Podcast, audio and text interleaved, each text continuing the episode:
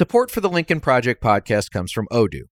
If you feel like you're wasting time and money with your current business software, or just want to know what you could be missing, then you need to join the millions of other users who've switched to Odoo. Odoo is the affordable, all in one management software with a library of fully integrated business applications that help you get more done in less time for a fraction of the price. To learn more, visit odoo.com slash Lincoln. That's O-D-O-O dot com slash Lincoln. Odoo, modern management made simple. Hey everyone, it's Reed. Before we get started, I just want to give you a new way to get in touch with us. Podcast at lincolnproject.us. Send us your questions, your comments, your thoughts on our shows, any ideas you might have for guests, or anything else you want to share with us.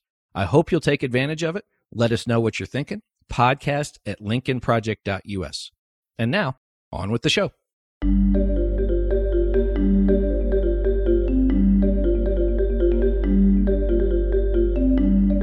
Welcome back to the Lincoln Project. I'm your host, Reed Galen. Today, I'm joined by Maggie Severns, investigative and domestic policy reporter with Grid. Prior to Grid, she was a reporter for Politico, where she covered the Trump presidency, the Me Too scandals of 2017, the government's response to COVID 19, and much more. She's a graduate of Dartmouth, and in her previous life before journalism, she was a researcher and high school teacher in the Republic of the Marshall Islands, which I'm going to ask you about.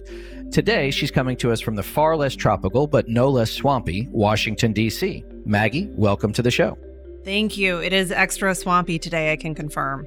Well, I grew up there, so I am well aware of August in Washington, D.C., which is why I live in the mountains where the humidity is 12%. So, before we get started on politics, tell me about the Republic of the Marshall Islands. How did you get there? You you mentioned before we started recording that you're from Minnesota. So Minnesota and the Marshall Islands would appear to be a, not only distance-wise, but also I would assume every other way about as far apart as two places could be. You know, I've done so many podcasts, but I think that's the first time I've ever gotten this question. The Marshall Islands is where the Bikini Atoll is. That's how most people would know this place. So we tested a lot of nuclear and hydrogen bombs there, but we actually still give money to the Marshall Islands. We give aid money there. And the country has decided to use some of that money to hire foreign teachers. So after college, I went to the Marshall Islands and taught English for a year which is a totally fascinating experience. I mean, it was a country that was just coming online at the time. So people were like just getting the internet. They were just starting to kind of have a sense of the global world that was out there, but the culture is still very specific to the Marshall Islands. How do you get there? You fly through Hawaii, you fly to Honolulu, spend the night, and then there's actually one jet that basically crosses all these countries in Micronesia. So, like Samoa, Guam, it'll go across the Pacific to Japan and then fly back the other day. So every other day, at least when I used to go and go back and forth a little bit, you could fly out to the Marshall Islands. So it's tropical. Is it a paradise? Yes and no.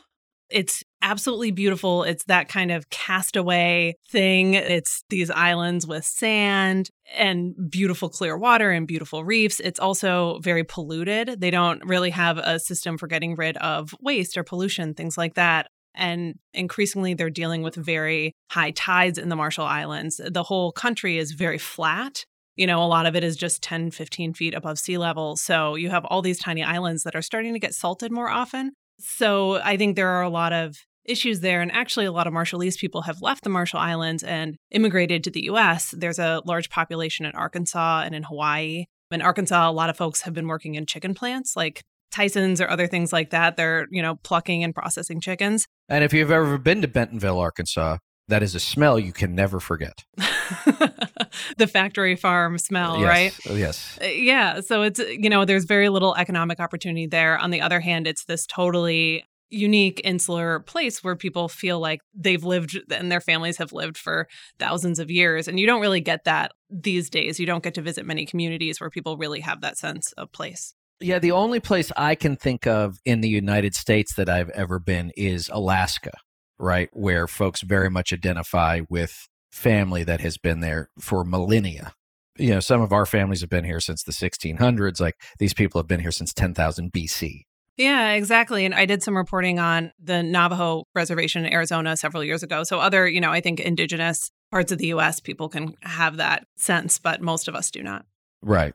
Well, let's fly back. It'll take us a couple of days to get back from the Marshall Islands, but let's fly back to Washington, D.C. So, first question I want to ask you is you used to write for Politico, now you're with Grid. I want to hear a little bit about Grid, but give me a sense since you've been there, you said you've been in DC about a decade. I grew up there in the, you know, the 80s, early 90s. What about the town itself has changed and what about your profession has changed?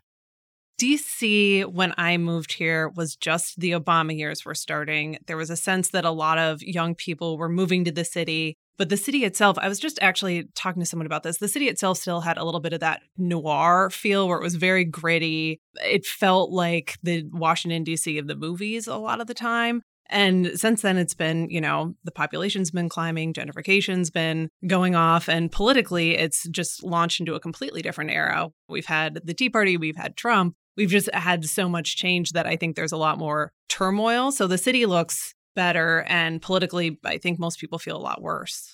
Right. So it's sort of a uh, gilded frame on the picture of Dorian Gray or something. Yeah, absolutely. And it's fascinating to, you know, as a reporter, you asked about kind of how has journalism changed. I think the sense of the stakes has changed completely for people. You know, journalism as an industry has gone through waves of kind of turmoil and gotten better and gotten worse. But I think for most people who, like myself, have covered politics, it's just these days things feel like you're reporting on a lot of stories that again and again it feels like a once in a generation story that you're you know from trump being elected to covid and now wherever we're seeing the right go in the us it's just a lot of things that feel very monumental and very serious. Do you get a sense, though, even with all of that, that there is this, and I say this both from watching Republicans, Democrats, the media, the sort of hangers on, is that there is in some way still this desperation for normalcy. Like there's this denial that everything is as insane as it is. Is that something that only as someone who lives 2,000 miles away is saying, or do you ever get a sense of that? Yeah, I think there are a few ways to look at that question. Part of it is just saying, you know, we're seeing this in the news right now. If you walk around saying, oh my gosh, everything is so crazy every day, you just get burned out on saying it and people get burned out on hearing it. Also, I think there's that sense of a lot of people who have been in Washington a long time wanting to kind of hold on to what they've had. You know, Washington can be a nice place to make a living if you like politics and have a family. And I think that wanting stability to the point where you kind of cling to the idea of stability is definitely something that we see sometimes. And then you just have this question of kind of what is normal these days? You know, are people getting used to something that's completely unnormal just because you're living it? Yeah, no, and just to step back a second to the stories that you all cover or that pop up on an almost daily basis that should be once in a lifetime stories. I mean, the idea that as we're learning now that it was not just the United States Secret Service or the Department of Homeland Security, but also the Pentagon that was racing to erase texts as fast as they could in the wake of January 6th, not unlike the Nixon creep headquarters, you know, shredding documents as quick as they could when they thought the FBI was coming. I mean, that's the kind of thing that, you know, Watergate really does seem like a third rate burglary comparatively now. I often think about how with Watergate, Nixon got out of the way pretty quickly once it was clear what was going on, and other people were, you know, striking plea deals, all those things like that. And then the country kind of tied it up and moved on now kind of the playbook if something bad is happening for both parties and i think people kind of took this cue from trump but everyone's using it is you just kind of hold on and ride it out you know? And it's like there isn't really this sense of this was wrong and now i will leave. It's more just kind of you're going to probably not apologize. You're going to kind of you know i think of like ralph northam as being a good example. I was down when he was facing the blackface criticisms several years ago in virginia Everyone thought he's got to resign. He's got to resign. And he thought, I'm just going to kind of hang on to this and do the rest of my term. And he did. And people's opinion ticked back up of him. Right. People have short memories, but also people, I think you're right, just move on. And was it last year? I think I had on Cass Sunstein, who wrote a book with a couple of other guys uh, called Noise. And what they saw in their research was it didn't matter if you apologized or not, like people's opinions didn't change. You didn't get credit for apologizing was the ultimate and damaging lesson, unfortunately. So let's skip forward to some of the reporting you've done. There's this organization, there's this clubhouse, right? It's the Conservative Partnership Institute. For those of you listening who haven't heard of this, we'll call it CPI just for the sake of brevity. You're not alone. I hadn't heard of it. It was founded in 2017, and it's an organization that no one outside of Washington's ever heard. Maybe even Maggie, not a ton of people, except for those in the know, have heard of it inside of Washington. But it's become a powerful, I think, messaging machine for the MAGAverse, money moving machine, job opportunity, you know, job placement organization. So give us a little bit of sense of one, how you found out about this place, and two, what it is you were hoping to explore as you started doing your reporting on it.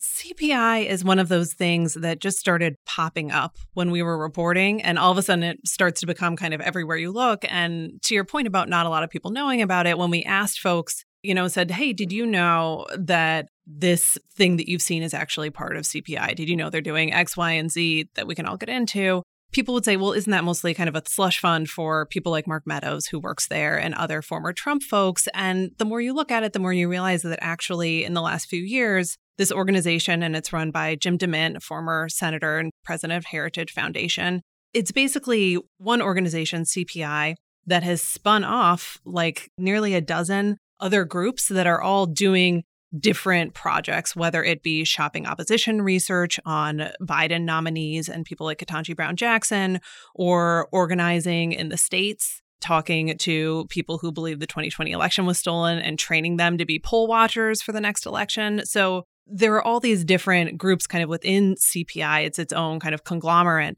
that are definitely driving a pro Trump ideology and one that I think helps boost the profile of people who are pro Trump in Washington. You know, so one big thing about CPI is that they have podcast and television studios. Newsmax produced a documentary about January 6th there. Marjorie Taylor Greene reports a podcast there. So eh, they really help elevate the profile of a lot of pro Trump folks in addition to doing kind of more of these gritty DC operative things that I mentioned before. Yeah, it was interesting when I read it because, you know, I've seen the clips of whoever pulls them and posts them to Twitter of Greene and Matt Gaetz of Florida doing their podcasts or Lauren Boebert doing her whatever insane thing she's talking about in a given day. I was fascinated by it because I was like, where does this happen? Right? Because I mean, I'm lucky enough to be able to record a podcast from everywhere, but this is a professional operation They've clearly got good production staff. They've got good backdrops. Like these are people that know what they're doing. So this is one of those things where their ability to organize not only around ideology, but the logistics, I guess, Maggie, of ideology is really something to behold. From my perspective, scary as hell, but it's something really to behold. Yeah, you know, I've talked a lot to people about institution building and it's the what's the logistics behind the ideology? How do you get people to see what's going on and what you think? And this is something that Trump really didn't have when he was elected very much, right? He ran on this kind of anti Washington platform. He got here. Much of Republican DC was not very interested in pivoting to be a MAGA organization. And so I think it's interesting seeing with CPI, especially, and you also have some like Republican donor alliances, other things that are popping up in recent years that are really building more institutional support, more logistical support for pro Trump things. And I'm saying pro Trump things and not just Trump because he's not in DC right now, right? And you have a whole organization that's supporting a lot of Freedom Caucus members and other pro Trump politicians in Congress and helping raise their profiles. Does the left have anything like this? Because it sure doesn't feel like it.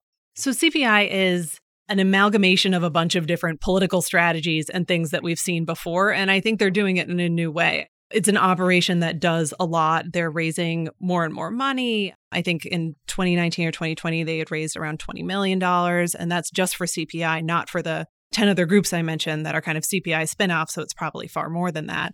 You know, in the past, we've seen things like Center for American Progress on the left that does a lot of think tank stuff. They're also a source of staff for incoming administrations, things like that. We've seen donor networks on the left, things like Arabella, that really, you know, takes a lot of money and funnels it into a lot of different nonprofits that they've helped spin off. And CPI, what that really is, is kind of all of the above. You know, it's putting a bunch of these different political strategies together and making something new. And this is where you see, like you mentioned, Cleta Mitchell, who her claim to fame or infamy, I guess, was that she was the attorney on the phone with Donald Trump when they called Brad Raffensperger in late 2020 and said, I just need you to find me 11,801 votes she is now out in the country doing all of this stuff, I think under the auspices of a charitable organization to create poll watchers and people who will actually go to different precincts and do this stuff. and she gives these speeches, but to say that they're nonpartisan or for the greater good is she is clearly trying to find MAGA type supporters who will go and do these jobs. And I think that's really, Maggie, the difference to me when I ask about the left is, as we've tried to tell so many of the Democratic people that we talk to, is like, you have to understand, like, these people are well organized, they're well resourced, and they're relentless. They are in all places all the time. And the idea that you have one central hub that also accounts for all of the different, not only strategies, but gradations of the sort of Trumpy new right ideology, right? Center for American Progress, fine. Yeah, they provide staff, but that's a governmental function almost, right? That's sort of helping build a government where these people, to your point, are building the sort of Jenga game of whatever the Trumpist ideology in this country wants to be.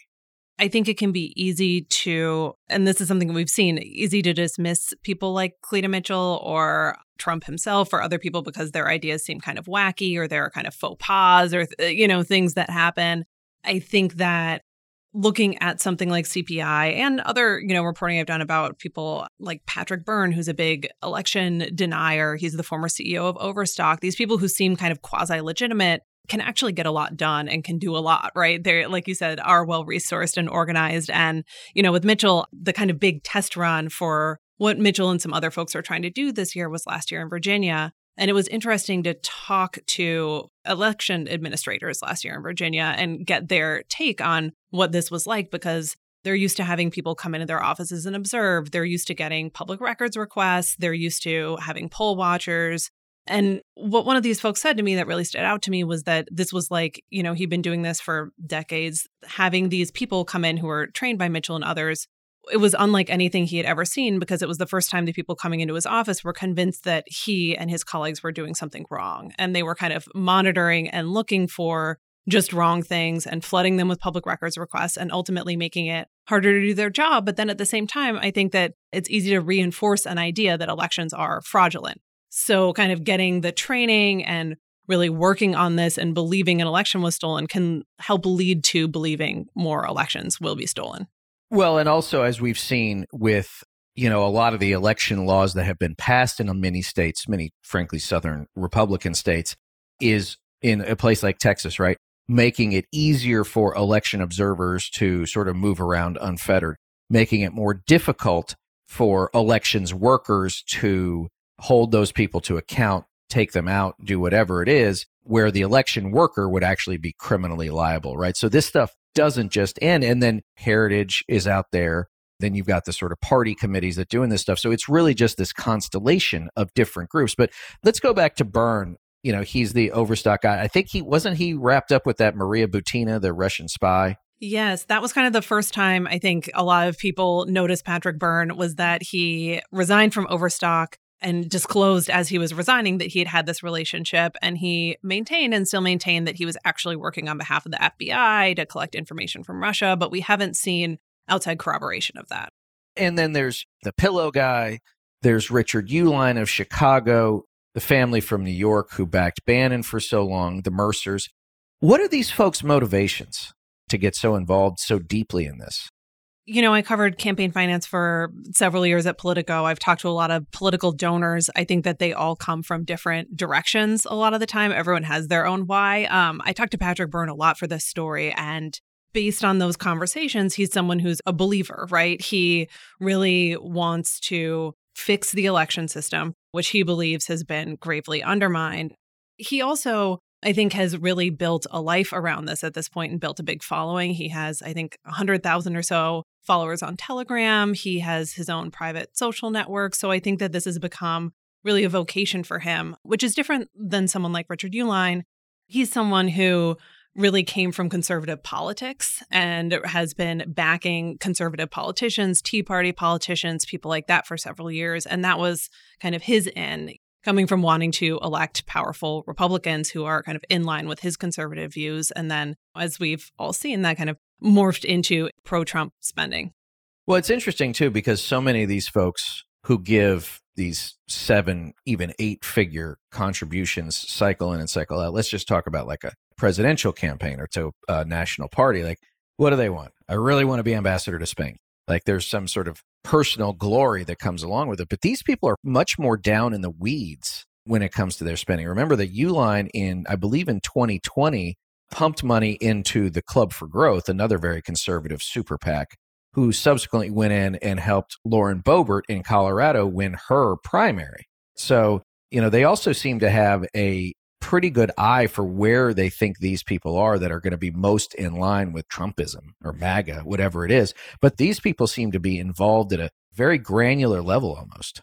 Uihlein is a huge donor to the club. That's been a big relationship, I think, for him. And the operatives at the Club for Growth have been doing this for a long time and are very good at kind of picking battles. But, you know, I think that there's a political class of people that helps a lot of donors kind of pick their horses. And then you have people like Mike Lindell and Byrne who are interested in being the face, interested in being the activist. So that's kind of a whole different lane to be in is kind of putting yourself out there as both the funder and the person doing the work. So eh, this week, as we're recording, CPAC, the latest version of CPAC, is occurring in Dallas. They've had Viktor Orban, the prime minister of Hungary, speak. Trump will speak at some point as we're recording this. But they had Mike Lindell on the stage too. And I mean, I remember going to CPAC years ago where it was always, to me anyway, because I, you know, I'm an operatives kid. So I was always pretty jaundiced when it came to the activist class. It had a real strong scent of tinfoil hat stuff. But now, like, these people are the stars.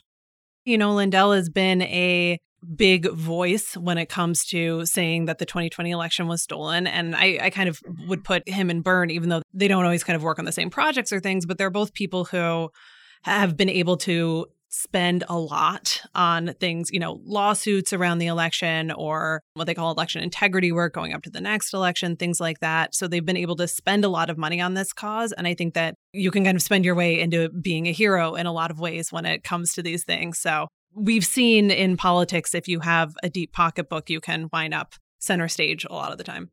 You know, there seems to be one of these Trumpy conclaves every weekend, literally every weekend almost and maybe it's the MAGA Summer Concert Series. I don't know. Does CPI or those kinds of groups do they pay for this stuff? I mean, I'm an old advance man, Maggie, so like I know good production when I see it, even if I disagree with the content.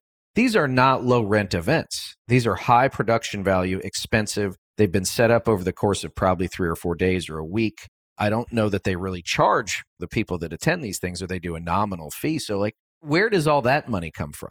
It is a lot of money. You know, I always tell people when Trump raised a ton of money after he lost in 2020 into his PAC, people are like, what's he doing with that money? Well, he did give some to CPI, but he also, I said, rallies. Like he spends a lot of money on these big events. And CPI does do some conferences and events more for lawmakers or these Cleta Mitchell trainings, things like that. Patrick Byrne put a bunch of money into this Reawaken America tour, which has been going on, which is one of these big pro Trump things you've seen Don Jr. may stop there. You see the Flynn's, you see, uh, you know, a lot of people in the Trump orbit there. So it's really a hodgepodge of people, but it's interesting because the Trump rallies were, again, almost not kind of mocked because he was drawing big crowds, but people would look down at what he was doing. And it's a powerful motivator for the base. You know, people want to come to the party and they're doing a lot to keep that drumbeat up.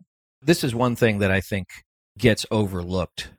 I think that Lindell, as insane as he might be, and Orban, as odious as I might find him, these people are all folks who they revel in the show, both as performers and as viewers. It has to be a show. It's not a staid academic conference on the finer points of Burkean conservatism or, you know, Frederick Hayek versus John Maynard Keynes economies. They want the red meat. And it's like, as often as the alligators will show up, they'll keep throwing them skirt steak and I think Trump fundamentally changed it. Look, there have always been incredible political performers. Barack Obama, George W. Bush, Ronald Reagan, Bill Clinton, right? They were all excellent at what they did when they hit that stage. But it was different, right? That was aspirational and inspirational, I think, most of the time. Whereas this revels in the anger and the ugliness and the resentment and the revanchist nature of whatever people are willing to say. I mean, you know, you got Orban, who a couple of weeks ago is in Romania talking about race mixing. And then he goes and he says some crazy things to an American audience and they stand and they cheer.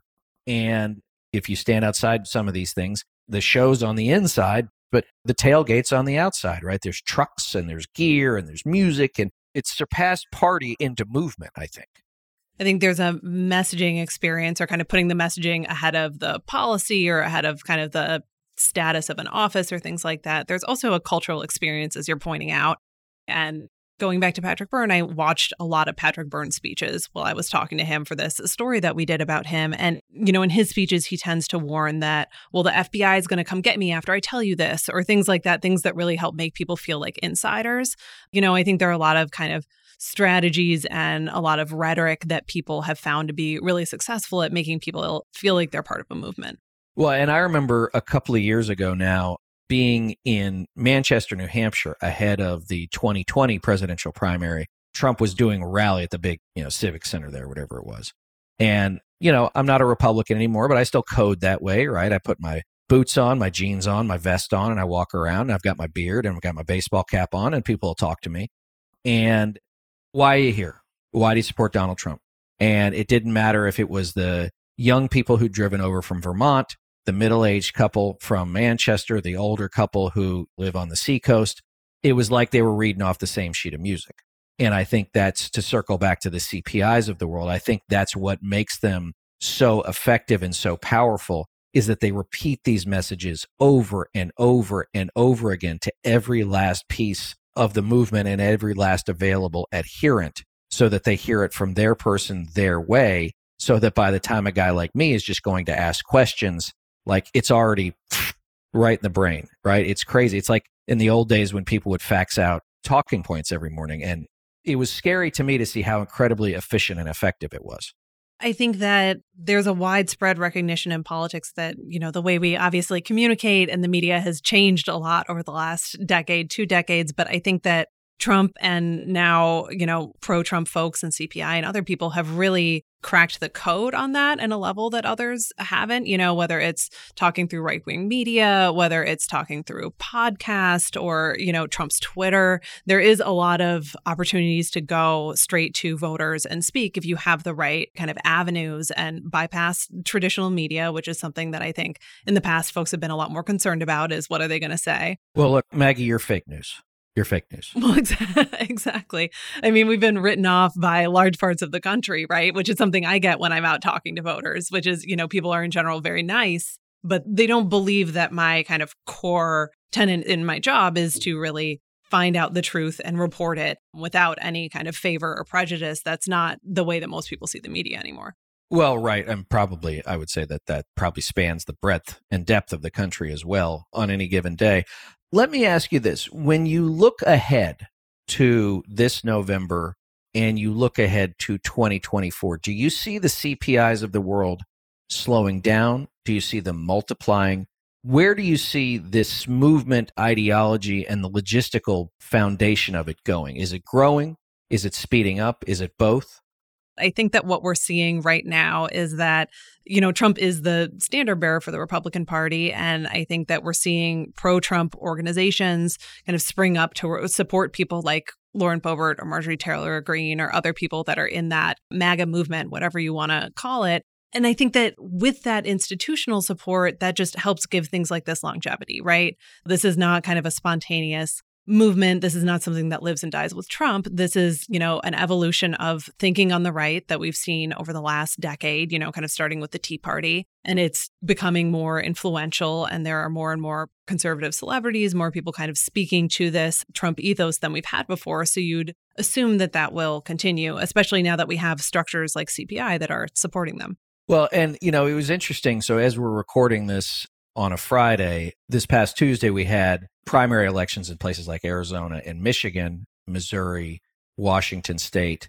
And in Arizona and Michigan in particular, it does not appear that Trump's hold on the Republican Party has loosened. In fact, you could make an argument that when he gets involved, maybe much the chagrin of the Mitch McConnells of the world, his person tends to get over the line, which says to me that for all of these sort of Ron DeSantis boomlets of summer 22, the elites love him, the donors love him, the tech bros love him, whatever else is like, well, that's all well and good, but the voters are still going to one place before they go anywhere else.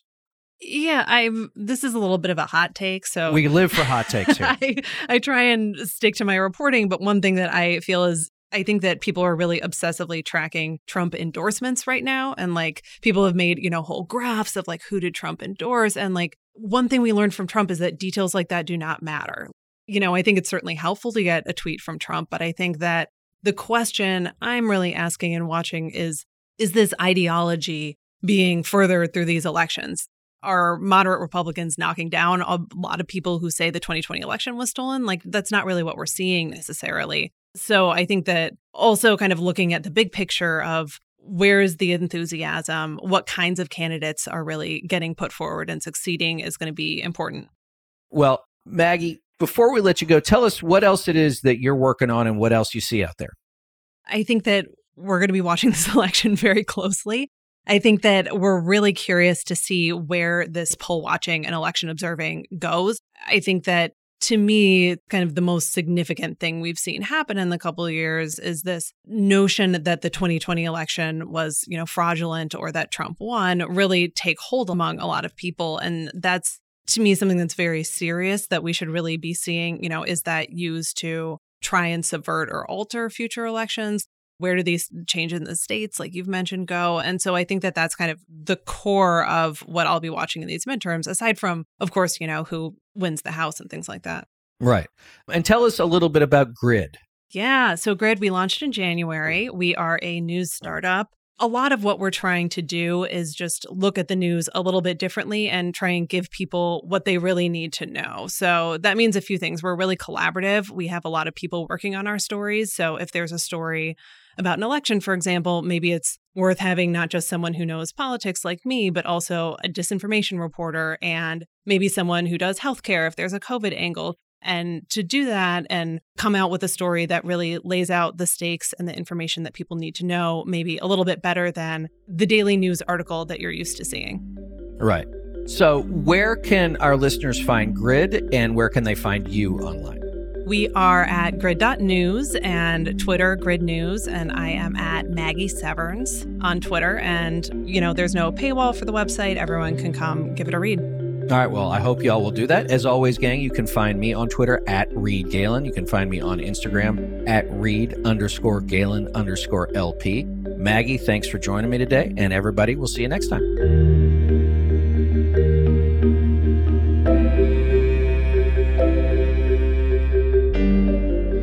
Thanks again to everyone for listening. Be sure to follow and subscribe to the Lincoln Project on Apple Podcasts, Spotify, Google, or however you listen. Don't forget to leave a five star review.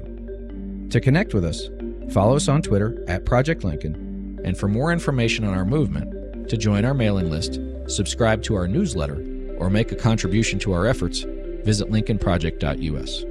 Also, be sure to check out our LPTV lineup, including The Breakdown with Tara Setmayer and Rick Wilson, which airs Tuesdays and Thursdays at 8 p.m. Eastern, as well as We're Speaking with Lisa Senecal and Maya May, which airs Wednesday nights at 8 p.m. Eastern.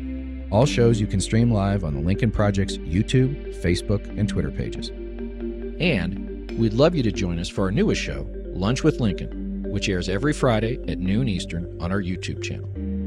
For the Lincoln Project, I'm Reed Galen. See you on the next episode.